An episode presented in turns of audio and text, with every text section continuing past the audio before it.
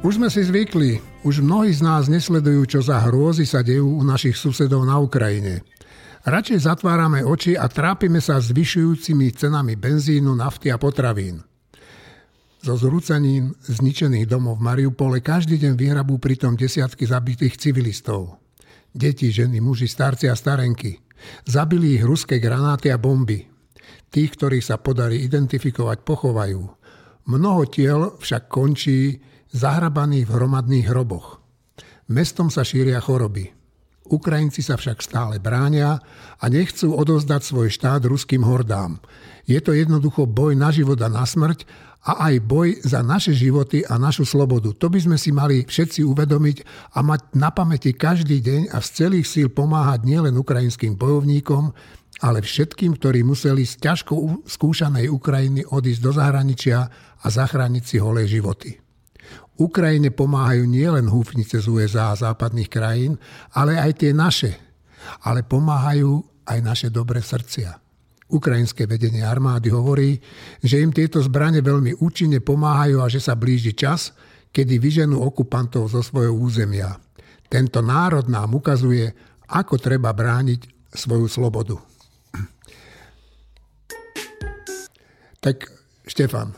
Čo nové na Ukrajine? Lebo zdá sa, že ako keby sme to už vnímali ako samozrejmú vec, že je tam vojna. A ono je to aj prirodzené, že človek nemôže deň čo deň, týždeň čo týždeň a mesiac čo mesiac vnímať intenzívne to, čo sa deje u suseda, lebo by sme sa všetci zbláznili. Čiže je úplne prirodzené, že naša pozornosť je menšia ako na začiatku tej vojny. Je ale dôležité, aby sme neprestali vnímať realitu, aby sme neprestali pomáhať tomu, kto je napadnutý. Len na také oživenie toho, že mnohí ľudia ešte stále hovoria, že to je v skutočnosti vojna Ameriky a Ruska, alebo že tam ide o to, že sa rozširovalo NATO a preto to celé vzniklo a to je chyba NATO a teda aj nás. Tak ja len poviem ďalší argument, ktorý sa postupne, ktoré sa postupne vynárajú. Ten prvý bol e, prihlásenie sa Švédska a Fínska do NATO, e, čím sa hranica medzi Ruskom a NATO oveľa, oveľa zväčší a napriek tomu Rusi povedali, že to im až tak nevadí. To znamená, že nejde o rozširovanie NATO.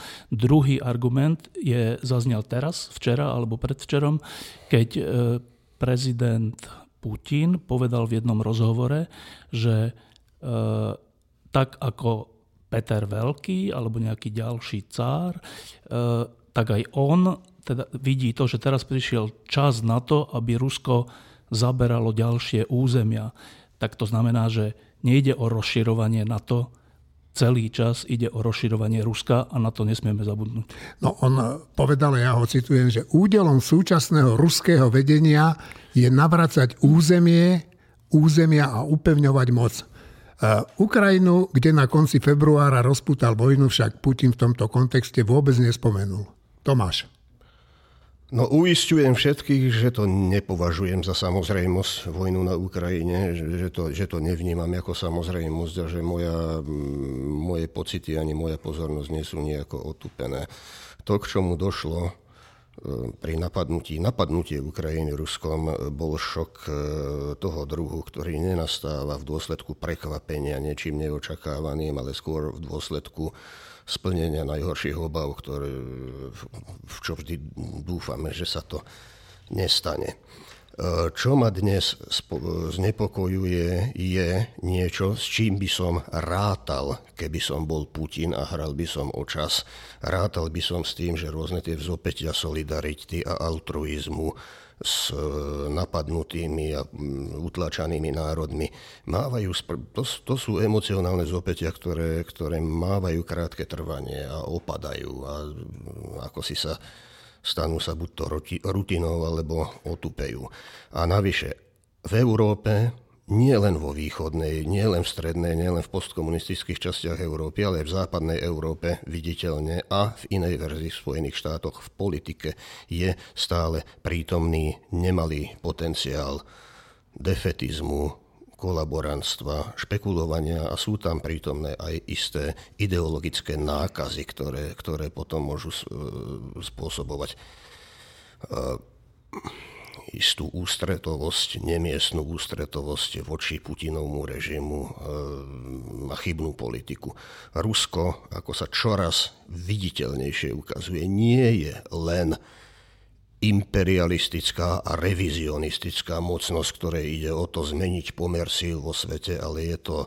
Je to veľmoc, ktorá sa snaží jednak o revanš, je to re, veľmoc revanšistická, snaží sa odčiniť traumu rozpadu Sovietskeho zväzu a je to aj veľmoc, ktorá prezentuje svoj vlastný model, svoj vlastný poriadok ako radikálnu alternatívu voči tomu, čo nazvem konštitúcia slobody. Toto je problém a o to väčší problém v širšom medzinárodnom kontexte, pretože ako vieme, Ruskom sa celý tento problém nevyčerpáva. Juraj, potom Marina. O, ja pevne verím a dúfam, že údelom Vladimíra Putina bude akurát prehrať túto vojnu na hlavu a byť porazený a tým pádom samozrejme aj zrušený vo svojej funkcii ruského prezidenta.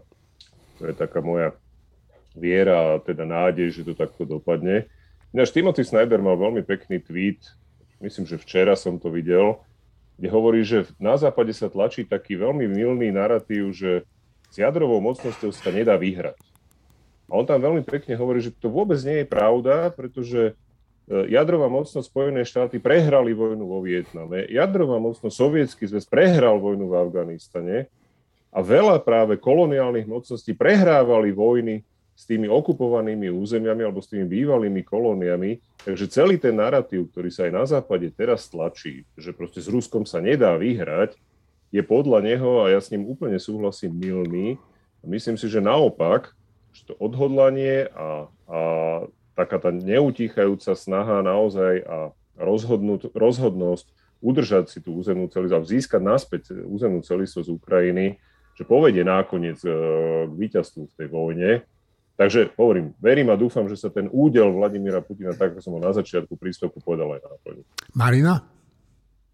Ja chcem ešte dodať to prirovnanie, ktoré vyslovil Putin, že sa prirovnal k cárovi Petrovi Veľkému. Tak ono je z istej časti výstižné a z inej nevýstižné. Nevýstižné je v tom, že cár Peter Veľký sa pokúšal o nejakú reformu Ruska, o jeho pozápadnenie, o jeho priblíženie k západu, čo sa týka kultúrnych noriem a správania v spoločnosti, ale aj istých štruktúr spoločnosti. Uh, O toto sa Vladimír Putin absolútne neusiluje a naopak. Navyše jeho konanie vzdialuje Rusko od civilizovaného sveta. Ale v čom je to prirovnanie výstižné, že Peter Veľký mal aj svoju krutú stránku a dokonca by som povedala, že tá bola možno väčšia ako tá stránka reformátorská, pretože on všetky tieto reformy nariaďoval silou a vymáhal silou mocou. Tým pádom si jednak narobil mnoho nepriateľov, ale jednak narúšal štruktúru spoločnosti, takže občas bolo ťažké rozoznať, či vlastne to, čo prináša reforma, to dobré, že či preváži to zlo, ktoré prichádzalo z násilia, ktorým sa reforma zavádzala. Peter Veľký bol inak akože nesmierne kontroverznou postavou. My na západe ho vnímame, že tak pozápadnil Rusko, tak bol ako keby taký dobrý panovník. Nie. On bol naozaj výbojný, imperiálne naladený panovník, ktorý nebral ohľad nie že na cudzie záujmy, to by bolo u panovníka asi normálne, ale naozaj ani na záujmy svojho ľudu a ani na záujmy najbližšej rodiny. On dokonca dal popraviť, alebo možno dokonca podľa niektorých zdrojov vlastnoručne popravil vlastného syna, ktorý sa previnil tým, že žil životom, s ktorým otec nesúhlasil a nejavil sa ako vhodný následník trónu. Takže tam je to prirovnanie možno aj výstižné, pretože ja si myslím, že krutá stránka Vladimíra Putina je nie, že väčšia ako jeho dobrá stránka, ale že už dávno je jediná jeho stránka. Možno vždy bola. Tomáš? Ďakujem za tú poznámku, že modernizácia sa nevždy znamená liberalizácia a Peter Veľký je toho dokumentom, ale teraz ešte chvíľ, malú poznámku k tomu víťazstvu. Áno, proti jadrovej mocnosti je možné zvíťaziť a jadrová mocnosť môže prehrať vojnu, ale Uh, tu neexistuje alternatíva medzi totálnym víťazstvom alebo totálnou vlastnou porážkou, ale tu je, tu je otázka, aké to bude víťazstvo. A Rusko, Rusko síce prehrá, ono vlastne už aj prehráva, by sa dalo povedať, a prehráva doposiaľ, aspoň doposiaľ aj politicky, nielen vojensky. Ale Rusko nebude zrazené na kolená. Rusko nebude, nebude hrať úlohu strany, ktorej bude niekto bezvýhradne diktovať. Rusko bude mať naďalej vydieračský potenciál a naďalej bude mať jadrové zbrane. Čiže ne, neberme to vždycky ako duálny systém víťazstva a porážky. To víťazstvo má svoje... svoje odstupňované zafarbenia a podoby a, a žiadne víťazstvo nebýva dokonalé a nebýva bez tragickej príchuti, ale o tom inokedy. Martin? K tomu, čo Tomáš teraz povedal, ja si myslím, že je možné poraziť aj také krajiny, ako je Rusko alebo Sovietsky zväz veľmi významným spôsobom. Viď porážka Sovietskeho zväzu v studenej vojne. To bola rovnaká jadrová mocnosť. Ešte v skutočnosti mali viac tých jadrových hlavíc, než ich majú teraz. Myslím, ale hlavne, ak by som sa chcel vrátiť k tomu, čo Štefán vravel, že je ťažké k akokoľvek strašným veciam sa myslou vracať tak dlho, ako sú mesiace. Ale v tomto, akože samozrejme, my sa nie, že musíme k tomu vracať, akože v skutočnosti tie tak strašné veci, ako sa dejú na Ukrajine, to je, ja si myslím, že najhlbší teologický problém, a to aj pre neveriacich ľudí. Jak je niečo také možné? Jak je možné, že niečo také sa deje iným ľuďom a my ostatní, to je vôbec v poriadku, že obyčajne žijeme, keď sa dejú také veci? Ale ja sa musím priznať, že mne sa to deje tiež a v poslednom čase si spomeniem na tých Ukrajincov najčastejšie tak, že keď sa v mojom blízkom okolí majú ľudia strašnú smolu, napadajú nejaké choroby fyzické alebo psychické, oni sú bezmocní, bránia sa proti tomu, ale dá sa to len odtiaľ potiaľ, že ako im pomôcť. Alebo... A vtedy si spomeniem, že na tej Ukrajine sa to deje ešte v oveľa, oveľa väčšej miere, a ja teda nevidím z toho iné východisko, lenže, že asi nám to hovorí, a asi nám to ani nehovorí, ale môžeme v tom počuť, že my, sa, my, ktorí nemáme to nešťastie, sa môžeme snažiť byť lepší a trochu pomáhať tým, ktorí majú to nešťastie, a dokonca to pomáhanie by malo byť Vždy by to malo byť viac, než to je. Prakticky vždy. Prakticky nikdy to nie je dosť. To súvisí s tým, čo Štefán vravel, že to sa nedá. Psychologicky sa to nedá. Nedá sa tomu venovať všetka pozornosť, ale mali by sme venovať viac pomoci blízkym, ktorí sa ocitli v nejakej nešťastí, a pomoci vzdialeným blízkym, ktorí sa ocitli v rovnakom alebo väčšom. Štefán a potom Juraj. A tým skončíme. Iba taká poznámka k tomu problému, že ako je možné, že sa také niečo deje. No tak to je možné tak, že sú ľudia, ktorí majú napríklad ideu, že idú prinavrácať územie, ak som dobre citoval ten rozhovor. Prinavrácať územie. Akože prinavrácať? Prinavrácať môžeš niečo, čo bolo tvoje, niekto ti to ukradol. Ale v tomto prípade je to, že prinavrácať cudzie štáty pod svoju kontrolu. No tak to je taký ten prvoplánový. Preto je to tak, lebo sú ľudia, ktorí majú takéto myšlienky, alebo sú Polpotovia, alebo sú Hitlerovia, alebo sú všelijakí ľudia, ktorí, ktorých dôsledkom sú potom krutosti, smrť a nariekanie detí. A tá hĺbšia otázka je, že dobre, ale prečo je im to umožnené? Prečo im to umožnené? Prečo je svet taký, že ľudia môžu takéto niečo urobiť miliónom iných ľudí? To by bola dlhá, na dlhú diskusiu, ale teda úplne zjednodušenie. Ja si myslím, že je to preto, že všetci sme slobodní. A keď sme slobodní, tak sme slobodní nielen k dobrému, ale aj k zlému. Keby to bolo tak, že každú zlú myšlienku by niekto zhora zrušil, každý zlý čin by vopred teda znemožnil, tak by sme boli bábky. To by...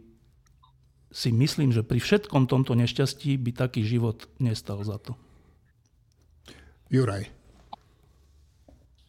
No, aj Martin a Štefán sa dotkli veľmi hlbokých vecí, ktoré, ktorých sa, o ktorých rozmýšľajú ľudia už od momentu, kedy sa dozvedeli o holokauste, pretože to je, to je veľmi podobná téma a toto je len iným spôsobom a iný, iný druh možno zverstva.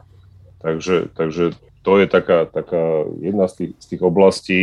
Ja som chcel v tej vojne ešte len poznamenať, že ja som tým nemyslel, myslím, že ani Timothy Snyder tým nemyslel nejakú totálne víťazstvo, však nakoniec ani, ani Vietnam neobsadil Spojené štáty, ani teda Afganistan neobsadil Sovietsky zväz, ale aj tie veľmoci sa nakoniec aj po studenej vojne, ako však sme neobsadili a nerozobrali bývalý Sovietsky zväz na súčiastky, ale de facto tie, tie veľmoci boli pro, porazené, uznali to tým, že podpísali nejaké mierové zmluvy, stiahli sa z území, ktoré, na ktorých teda bojovali.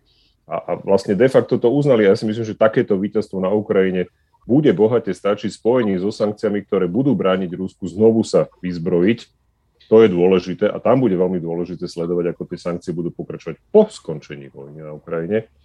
Takže v tomto zmysle si myslím, že je dôležité to sledovať a v tomto zmysle aj verím, že to víťazstvo nad Ruskom je možné. Kto má na Slovensku v rukách najväčšiu moc? No, nie je to ani prezident, či prezidentka, ani parlament, ani vláda a zdá sa, že ani premiér. Je tu jeden prečudesný útvar, ktorý síce nemá v ústave žiadnu oporu, ale napriek tomu má veľkú moc a vplyv. Do života ho kedysi dávno zaviedol Vladimír Mečiar a odvtedy funguje a rozhoduje o všetkom podstatnom, čo sa v našom štáte udeje. Je to koaličná rada. Tá sa v rôznom zložení schádza, aby sa jej účastníci dohodli na tom, čo a ako ďalej. A práve na túto koaličnú radu odmietla es a es po konflikte s Matovičom chodiť. Novinári začínajú čoraz častejšie spomínať možný rozpad tejto vládnej koalície. Opozícia sníva o predčasných voľbách a Smer spolu s Hlasom chce zbierať podpisy na vypísanie referenda, ktoré by ukončilo fungovanie tejto vládnej zostavy. Štefán. E, tak najprv poznámka, koaličná rada je úplne v poriadku vec. To nie je tak, že koaličná rada je v rozpore s ústavou a zákonmi a neviem čím, a je to nelegitímne stretávanie sa a rozhodovanie. V každej krajine, kde e, není väčšinový systém, respektíve nie sú dve strany, ktoré sa striedajú pri moci, tak keď vznikajú koalície, tie koalície musia mať nejaké rozhovory medzi sebou, že čo presadia, čo nepresadia. Mimo parlamentu musia byť tie rozhovory a to je úplne jedno, ako to nazveme, či je to koaličná rada, alebo porada, alebo hocičo. Čiže koaličná rada je úplne užitočný orgán a je úplne v poriadku. To, to začal, myslím, že Fico začal hovorievať, ešte keď bol v opozícii, že jak to, že tu nejaká koaličná rada rozhoduje, však je to mimo rámca ústavy a potom, keď on prišiel do vlády a vládol koalícii, tak tiež chodil na koaličné rady. Čiže to, to by som nespochybňoval. Koaličná rada je v poriadku. Čo je, čo nie je v poriadku, je to, čo sa teraz deje. Samotné referendum je, alebo teda myšlienka na referendum a zbieranie petície je legitímna vec, však nech zbierajú a nech sa o to pokúšajú. Otázka je, ako to urobia. Minule to urobili tak, že to bolo protiústavné a preto to referendum nebolo. Teraz som započul takú myšlienku, že by spojili otázku, že či či je súhlas s tým, že by sa referendum skracovalo volebné obdobie s otázkou o skrátení volebného obdobia. No, tak to je úplná blbosť, ale ak to urobia, znova sa teda dopustia porušenia ústavy a znova to nebude. Len pre zrozumiteľnosť je to tak, že najprv musí byť, podľa rozhodnutia ústavného súdu, najprv musí byť referendum o tom, či ľudia chcú, aby bolo možné skrátiť volebné obdobie a ak toto referendum dopadne, že áno, tak musí byť druhé referendum inokedy, ktoré bude o skrátení volebného obdobia. Nedá sa to dať do jedného a ak budú takto dve, tak vlastne to bude, ja neviem, pol roka pred riadnymi voľbami by to teoreticky mohlo byť, čiže to stráca zmysel. Tak len to k referendu. Ale oveľa vážnejšie vec, než celé toto referendum, je to, čo sa teraz deje v koalícii a teda myslím tým konanie ministra financií, ktorý napríklad spojí zákon o zvýšení platov učiteľov so zvýšením daní, ale to sú dve úplne iné veci a spojiť to. Samozrejme robí to účelovo na to, aby mohol potom povedať, že vidíte, tak es a es, ktoré má rezort školstva pod sebou, nechce zvýšiť platy učiteľov. Ale to je taká blbosť, že ja verím, že človek, akýkoľvek človek, ktorý toto počúva, tento podfuk prehliadne. Lebo ak nie, tak, sme, tak, tak je zbytočné vôbec hovoriť na Slovensku o politike, verejnom živote a diskusii. Lebo es a es je proti zvyšovaniu daní a keď to niekto spojí s tým, že ale keď nebudú zvýšené dane, tak my nezvýšime platy učiteľom, tak je zlomyselný, pomstivý a marketingový človek, ktorý chce svojmu partnerovi ublížiť. Dúfam, že to ľudia, aj učitelia vidia. Martin? Ja úplne súhlasím s tým, že koaličná rada je v poriadku vec, alebo proste akýkoľvek neformálny spôsob, akým dosiahnuť dohody predtým, než sa predkladajú návrhy zákonov do vlády a do parlamentu. Čo ale podľa mňa nie je v poriadku, je koaličná zmluva, ktorá v tej, pre, pri tejto koalícii, proste v tej zmluve sú napísané veci, ja si to presne nepamätám, ale typu, že nič nemôže ísť do vlády predtým, než to bolo schválené touto koaličnou radou. A to podľa mňa zasahuje do ústavných právomocí vlády a parlamentu. Čiže ja si myslím, že tá zmluva ide nad rámec toho, čo... Tá, keby sa dodržiavala tá zmluva, tak je možné e, ignorovaním koaličnej rady akože ústavne zablokovať túto krajinu. A to proste nemá čo byť možné. Inými slovami, tá zmluva, ale to vieme od začiatku, a teda znovu by som pripomenul všetkých stoštyridsaťdeväť poslancov, okrem Miroslava Kollára. Všetkých deväťdesiatjeden, deväťdesiat, teda koaličných Aha, poslancov. koaličných poslancov. deväťdesiattri, myslím, to bolo. Tak, tak, tak, správne, správne. Ktorí podpis, ešte, že poslanci podpisujú koaličnú zmluvu. Tak, taká absurdnosť, ak je to podpisovanie, tak také absurdnosti sú aj v tej koaličnej zmluve. Čiže ja som úplne za koaličnú radu, lebo je to vec, ktorá práve, že umožňuje, aby ústavné orgány dobre fungovali. Proste to je nejaké mazivo, ale z tejto je schopný sa stať piesok. Dobre. Len, len, len poznámka k tomu, že ale tá koaličná zmluva je právne nezáväzný dokument. To nie je, že to nemá sankcie, to nemá nič. Čiže ano, to je ano. Len vlastne akože džentlmenská dohoda daná na papier, ale není právne záväzná, čiže není, ani nemôže byť v rozpore s ústavou ani s ničím. Dobre, súhlasím. Dobre, tak uh, Juraj. Ale to som práve chcel povedať aj ja, že koaličná zmluva naopak je podľa mňa niečo, čo si tie strany dohodnú ako nejaký systém fungovania nejaké, nejakých pravidel. Je to lepšie, ako keď sa to tvorí proste na rokovaniach koaličnej rady úplne ad hoc podľa toho, ako sa čo komu hodí. Oni si tam napríklad povedali, že v niektorých otázkach uh, práve takých tých akože veľmi náhrubo povedané potratových, hej, majú proste nejakú slobodu, čo sa týka návrhov a tak ďalej, že nemusia tie veci prechádzať cez koaličnú radu. Takisto musím povedať, že všeobecne sa komentári zhodujú na tom, že to rozhodnutie nechodiť na túto koaličnú radu zo strany es a es bolo asi dobrým rozhodnutím, lebo teda následne už nejakým spôsobom začal cúvať aj, aj Boris Kollár a teda ozval sa náš inak neprítomný Eduard Heger ako premiér. Takže asi to bol dobrý ťah a ja mu úplne rozumiem, lebo proste na čo mám chodiť na koaličnú radu a stretávať sa tam s niekým, kto mi trvalo ide po krku, lebo skutočne tak, ako hovoril Štefán, proste navrhnúť najprv balíček, ktorým zatnem sekeru jeden celá tri miliardy, kde nemám problém s tým, že ako nájdem financie, a potom povedať, že na to, aby som mohol zdvihnúť platy učiteľov, musím zvyšovať ďalšie dane, je jednoducho len snaha naozaj, naozaj proste, e, nasadiť psiu hlavu alebo psiu hlavu proste es a es, a urobiť z nich tých, kto proste sú proti rodinám a proti učiteľom a proti každému a proti všetkým, však Matovič to robí. Aj pani prezidentka je, ona je proste taká protirodinná liberálka, on je ten prorodinný konzervatívec. Proste to je len ďalšia brázda, ktorú Matovič v tej spoločnosti sa snaží vykopať, aby ju rozdelil a aby umožnil v podstate samému sebe presadiť si veci, ktoré, po ktorých on túži a ktoré mu slúžia na to, aby sa mohol seba prezentovať. Šimon? Šimon? Koaličná rada je úplne legitímny a v poriadku nástroj. V každej firme alebo v každom parlamente funguje nejaký formalizovaný alebo neformalizované zoskupenie, kde sa lídrovia strán, ktoré sú v koalícii, stretávajú, aby si, aby si niečo preddohodli. Takže naopak, ja to vnímam, vnímam veľmi pozitívne. Na marku koaličnej zmluvy papier znesie neuveriteľne veľa. Napríklad v koaličnej zmluve sú totálne kontradiktorné vyjadrenia, ktoré buď platí jedno, alebo platí, platí druhé, ale nemôžu, nemôžu platiť, platiť naraz. Najvyššie táto koaličná zmluva sa stala už pred značným časom v princípe z drap papiera, keďže mnohí túto koaličnú zmluvu, zmluvu porušujú. Poslanec Dimeši predkladá, predkladá návrhy s fašistami, čím priamo porušuje koaličnú zmluvu.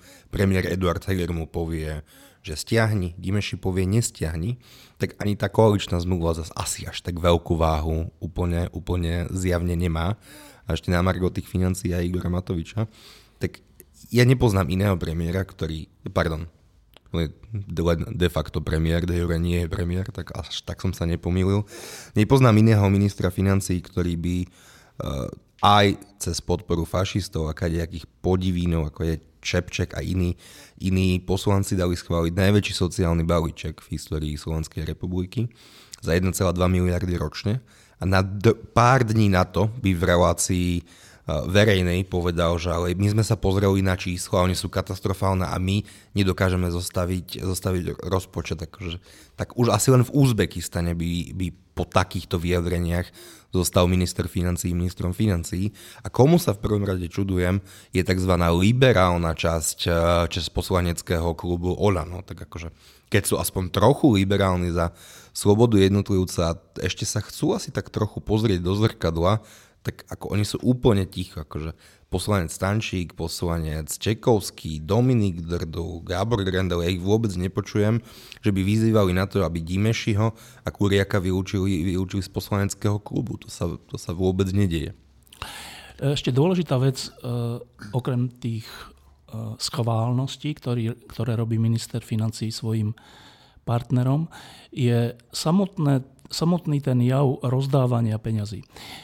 Teraz v Novom týždni, ktorý vyšiel dnes, v piatok, tak o tom píšeme. Aj s Martinom Mojžišom máme taký veľký článok o tom, že, že v akom stave sme sa my vlastne ocitli, v akom mentálnom stave. Totižto my už všetci ako keby automaticky prikyvujeme na to, že aha, tak treba, jasné je pandémia, tak treba pomôcť ľuďom, jasné. A však ináč treba.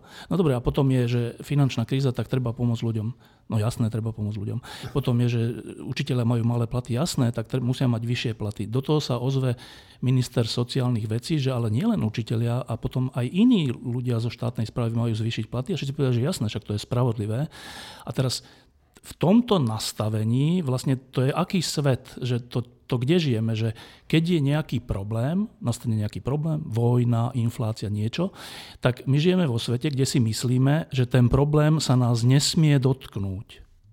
Ale tak svet nikdy nefungoval, že keď je nejaký problém, tak sa nedotkne ľudí. A koho sa dotkne? Jeleňou, alebo koho sa dotkne. Ale my už žijeme v tomto nastavení, že aha, tak teraz je drahší benzín, no tak musíme dať ľuďom viac peňazí, aby mali na drahší benzín. Ale veď drahší benzín, slovo drahší znamená, že musíme za neho viac zaplatiť, nie že menej zaplatiť. Čiže či ja len konštatujem, že postupom času, ale to sa netýka len Slovenska, sme dospeli do takej nárokovej mentality, že ako keby, že tak udrel blesk, no tak to je strašné, tak teraz odškodníme Bratislavu, že udrel blesk. Že vlastne každé nešťastie, problém, ťažkosť e, máme pocit, že musí niekto vyriešiť najlepšie štát a najlepšie financiami a skoro vôbec sa neuvažuje o tom, že a potom ten dlh, z čoho zaplatíme za rok, za päť rokov, za dvadsať rokov. Veď aj tam budú žiť ľudia, ktorí budú mať nejaký problém, ťažkosť, krízu. A oni potom z čoho zaplatia ten problém, keď my im urobíme, že obrovský dlh.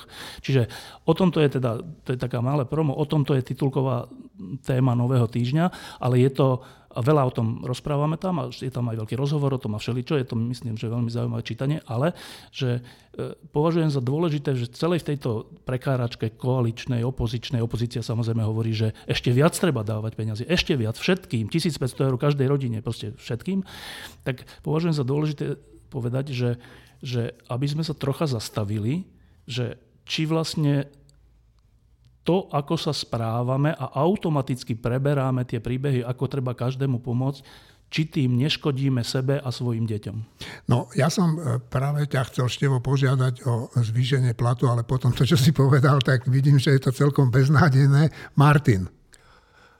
Ja som mal jeden z najsilnejších zážitkov, odkedy vypukla táto vojna, z takého vyhlásenia, ktoré mi pripadá, že úplne absurdné a zároveň mi pripomína jedno z najlepších, najlepších vied, aké som kedy čítal.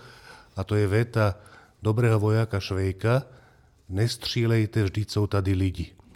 Takže to je na jednej strane geniálne riešenie vôbec vojny celkové toho problému.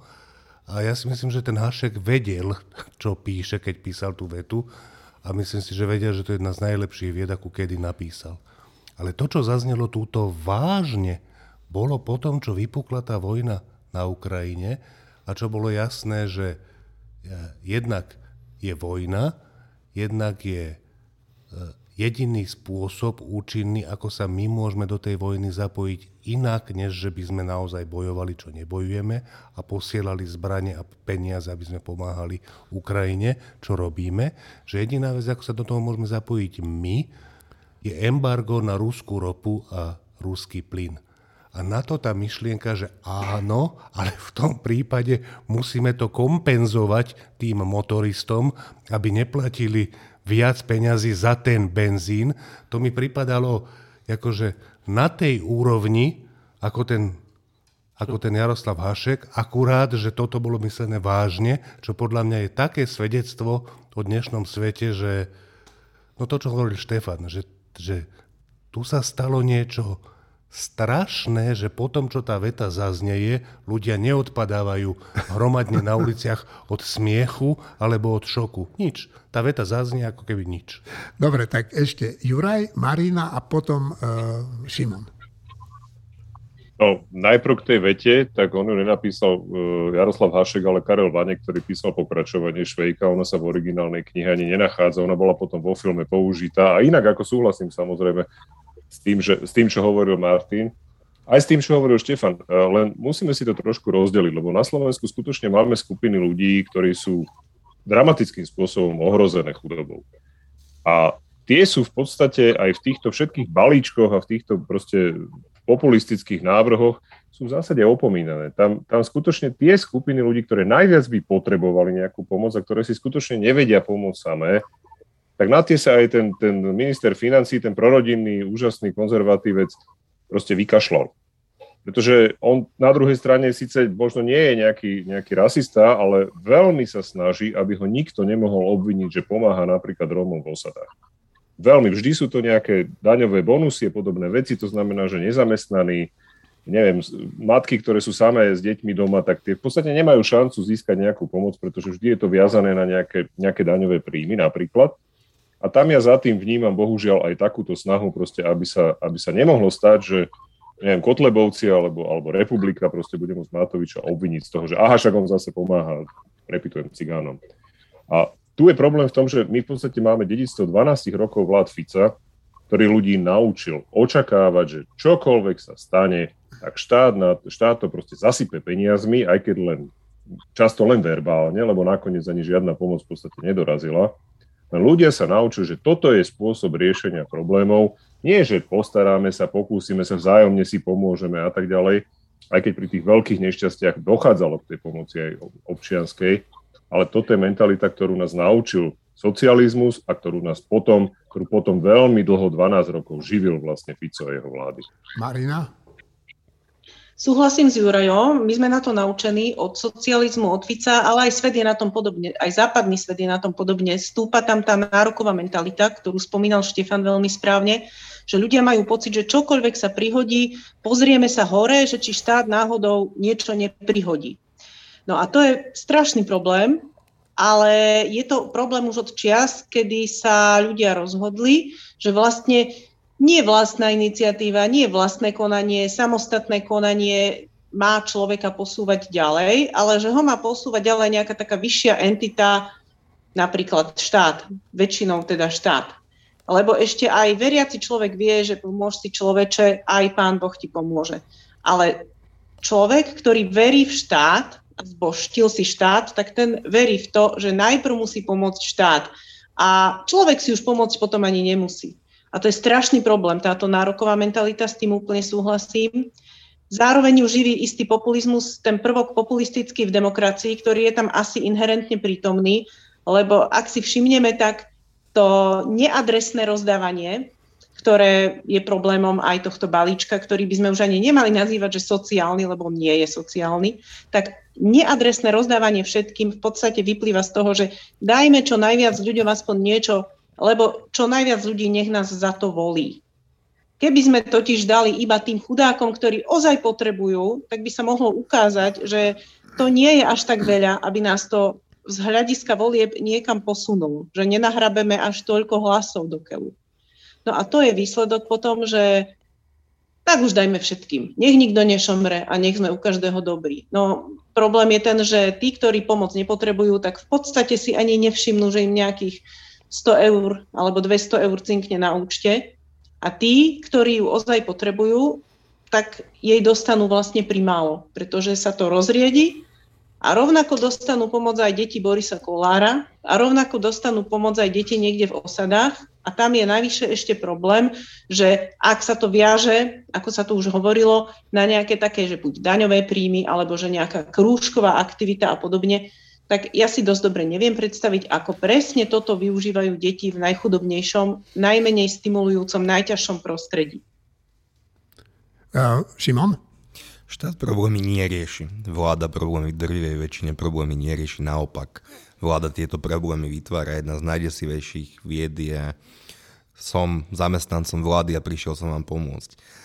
Keď prepúkol COVID, tak súkromné farmafirmy dokázali vakcínu vyvinúť za niekoľko týždňov alebo za veľmi málo mesiacov, ale bohužiaľ ešte nikto nevymyslel žiadnu vakcínu proti etatizmu.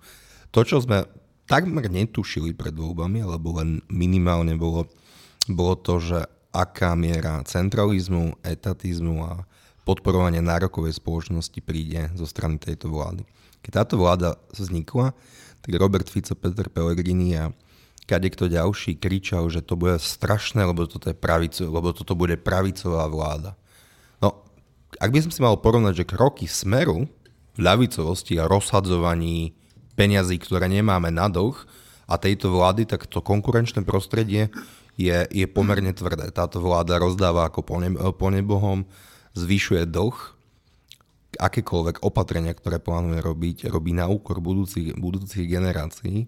A presne to je ten problém nárokovej spoločnosti, ktorý Štefán vo svojom príspevku opisoval. Ešte jednu takú faktickú poznámku mám k tomu, myslím, čo Juraj hovoril. Uh, a to, to tak prešlo úplne, že mlčaním. Asi sme už na všetko zvyknutí. Tak v, v televízii bol zástupca republiky, pán Belusky, to je ten, ktorý je podľa Igora Matoviča jeden z desiatich najinteligentnejších poslancov parlamentu. A pýtali sa ho tam na to, že teda ako to bolo s tou dohodou, nedohodou o tom balíčku s ministrom financií. A on tam priamo povedal, tento veľmi inteligentný poslanec, že to bolo tak, že Igor Matovič nám ukázal tie položky toho balíčka a my sme mu povedali, že musí tam byť zmena, že aby, keď to teraz zjednoduším úplne, aby ľudia v rómskych osadách mali ťažší prístup k tým dávkam, aby to bolo viac, percentuálne viac viazané na, na prácu alebo na školskú, neviem, na, na nejaké veci. Teda inými slovami, že aby to bolo menej výhodné pre Rómov. A potom pán minister financií odišiel a potom, keď prišiel ten balíček do parlamenty, už to tam bolo tak, ako sme chceli, povedal tento inteligentný poslanec. Tak ja len upozorňujem, že, že my sme si na toto že zvykli, že to není, že, že ten balíček prešiel vďaka, ten balíček bol spolu vytvorený fašistami. Oni tam dali návrh, ktorý trocha znevýhodňuje Rómov a vďaka tomu to prešlo do druhého čítania. Čiže, čiže len... len Len upozorňujem, že tu sa už verejne hovoria veci, ktoré by sa ináč hovorili tajne a už to nevadí, že, že je to v televízii, vidia, vidia to státisíce ľudí, že teda ten balíček takto prešiel a takto bol modifikovaný hlasmi fašistov, názormi fašistov a, a za zlého je tu akože Sulík, ktorý s tým nesúhlasí a za toho, rozdáv, za toho ktorý je tzv. Prorodinný, je tu, je tu minister financií. Tak toto garde je nie že nebezpečné, ale je už úplne zvrátené. Fašisti tu spolu utvárajú zákony tak, aby boli nevýhodné pre niektoré rasové skupiny a my sme ticho. Tomáš. Ten problém, ktorý tu bol rôznym spôsobom pomenovaný, nevznikol len ako následok našej histórie reálneho socializmu. On vzniká uprostred liberálnych demokracií, vzniká do značnej miery nezávisle na tomto a paralelne na tomto.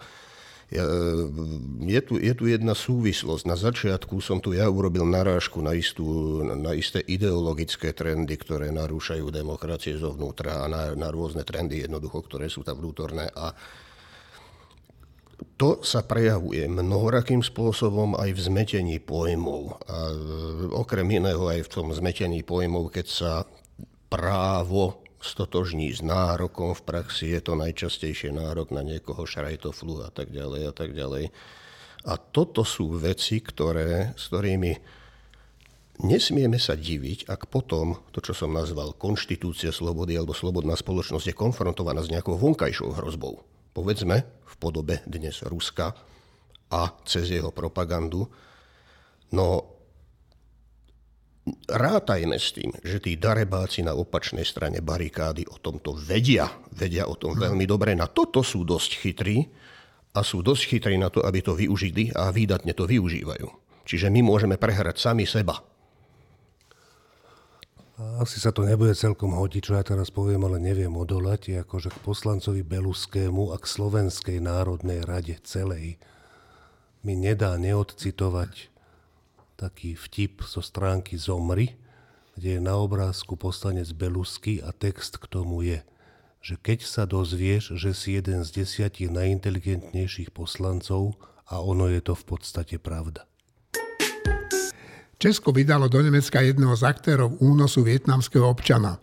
Stalo sa to skoro päť rokov po samotnom únose. Ide o muža, ktorý mal šoférovať jedno z áut, ktorým bol vietnamský občan unesený a cez Česko dopravený k slovenskému vládnemu hotelu Bórik, kde sa v tom čase, čuduj sa svete, nachádzal aj minister vnútra Kaliňák. Toto pre neho asi nie je dobrá správa, lebo nevie, čo bude ten človek o okolnostiach únosu nemeckým vyšetrovateľom hovoriť. A ukazuje sa, že generálny prokurátor plní svoje sľuby, ktoré pravdepodobne dal niektorým ľuďom v čase, keď sa uchádzal o kandidatúru na túto funkciu. Ak číslo šesťdesiatdeväť v pornografii označuje polohu pri sexuálnom styku, tak číslo tri šesť tri je číslo zákona, ktorý Žilinka a jeho podriadení s obľubou používajú pri záchrane niektorých vysokopostavených kriminálnikov. Používanie tri šesť tri generálnou prokuratúrou je nehanebným zasahovaním do fungovania justície. Posledným človekom, ktorého Žilinkov úrad použitím tri šesť tri zachránil, je bývalý podpredseda Smeru, minister financií a dnes guvernér Národnej banky Slovenska. Aj keď mnohí politici a dokonca aj tí zo súčasnej vládnej koalície hovoria, že bol určite lepším ministrom financií ako Igor Matovič, tak už len pomyslenie na to, že strážcom našich financií je takýto toxický človek, nie je teda veľmi povzbudzujúce. tri šesť tri by sa tak vlastne mohla prečíslovať a premenovať na šesťdesiatdeväť. Bolo by to výstižné a veľavravné. Marina, čo ty na to hovoríš, na pána generálneho prokurátora, na to, ako sa v poslednej dobe chová? No, on sa správa zvláštne, ale zároveň nie v poslednej dobe. On sa správa zvláštne dlhodobo. Mňa skôr prekvapuje to, že v istom období ho mnohí považovali za takého normálnejšieho kandidáta. Tak to bolo veľmi divné, pretože už vtedy bolo zrejmé, že nie je to normálnejší kandidát. To, čo robí teraz, je len potvrdením. No a to uh, zábavné vyhlásenie, čo mal tento týždeň, že on sa tu vlastne nejako bojí žiť v tejto krajine, pretože je nejako sledovaný alebo čo, tak to bolo veľmi divné, lebo tak on nie je sledovaný ako súkromná osoba. On nemá ten problém pravdepodobne, že by ho niekto stalkoval, ale ide o to, že je sledovaný ako z titulu svojej funkcie generálneho prokurátora a že zrejme je istý záujem o to, že či návštevy na generálnej prokuratúre sú všetky evidované, ako majú byť evidované a podobne. No, tak mám dojem, že keby boli všetko, zaevidovali všetky návštevy a keby bolo všetko úplne v poriadku, tak asi sa z toho tak nezľakne, tohto záujmu, pán generálny alebo súdruh generálny. Lenže on je mentálne inde. On je mentálne v krajine, ako je Rusko, kde podpísal zmluvu so stalinskou prokuratúrou, s dedičkou stalinských praktík, ktorá ďalej prenasleduje disidentov, tak ako prenasledovala demokraticky zmýšľajúcich za Stalina. Tak e, nečudo. On v podstate povedal, že toto je krajina krivých zrkadiel, že tu nechce žiť. Rozmýšľam, že ktorým smerom sa vyberie, keď e, sa teda rozhodne odísť.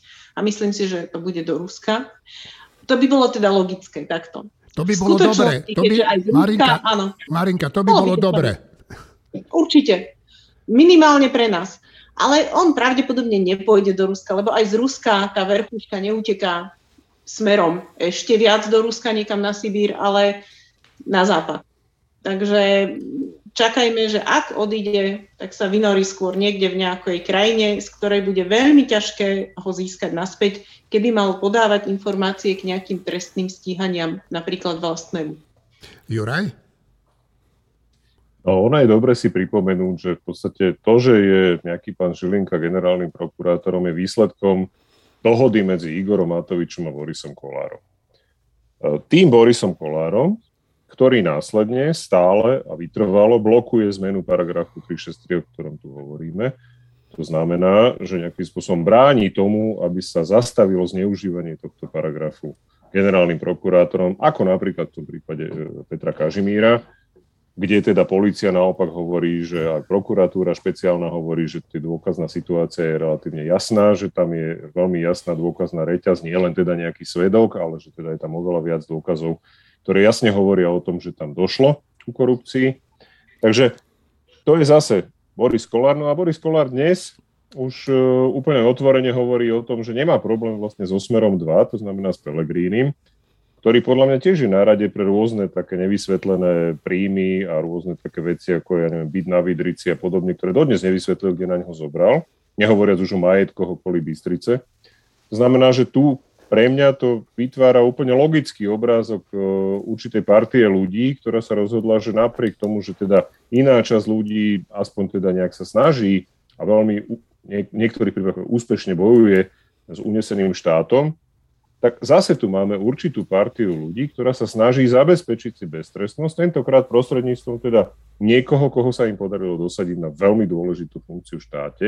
A musím povedať, že v tomto skutočne došlo k chybe, keď sa, keď sa volil generálny prokurátor, že namiesto toho, aby sa zvolil na kratšie obdobie a pripravila sa dôsledná a komplexná e, reforma vlastne prokuratúry, tak sa zvolil normálne generálny prokurátor na sedem rokov.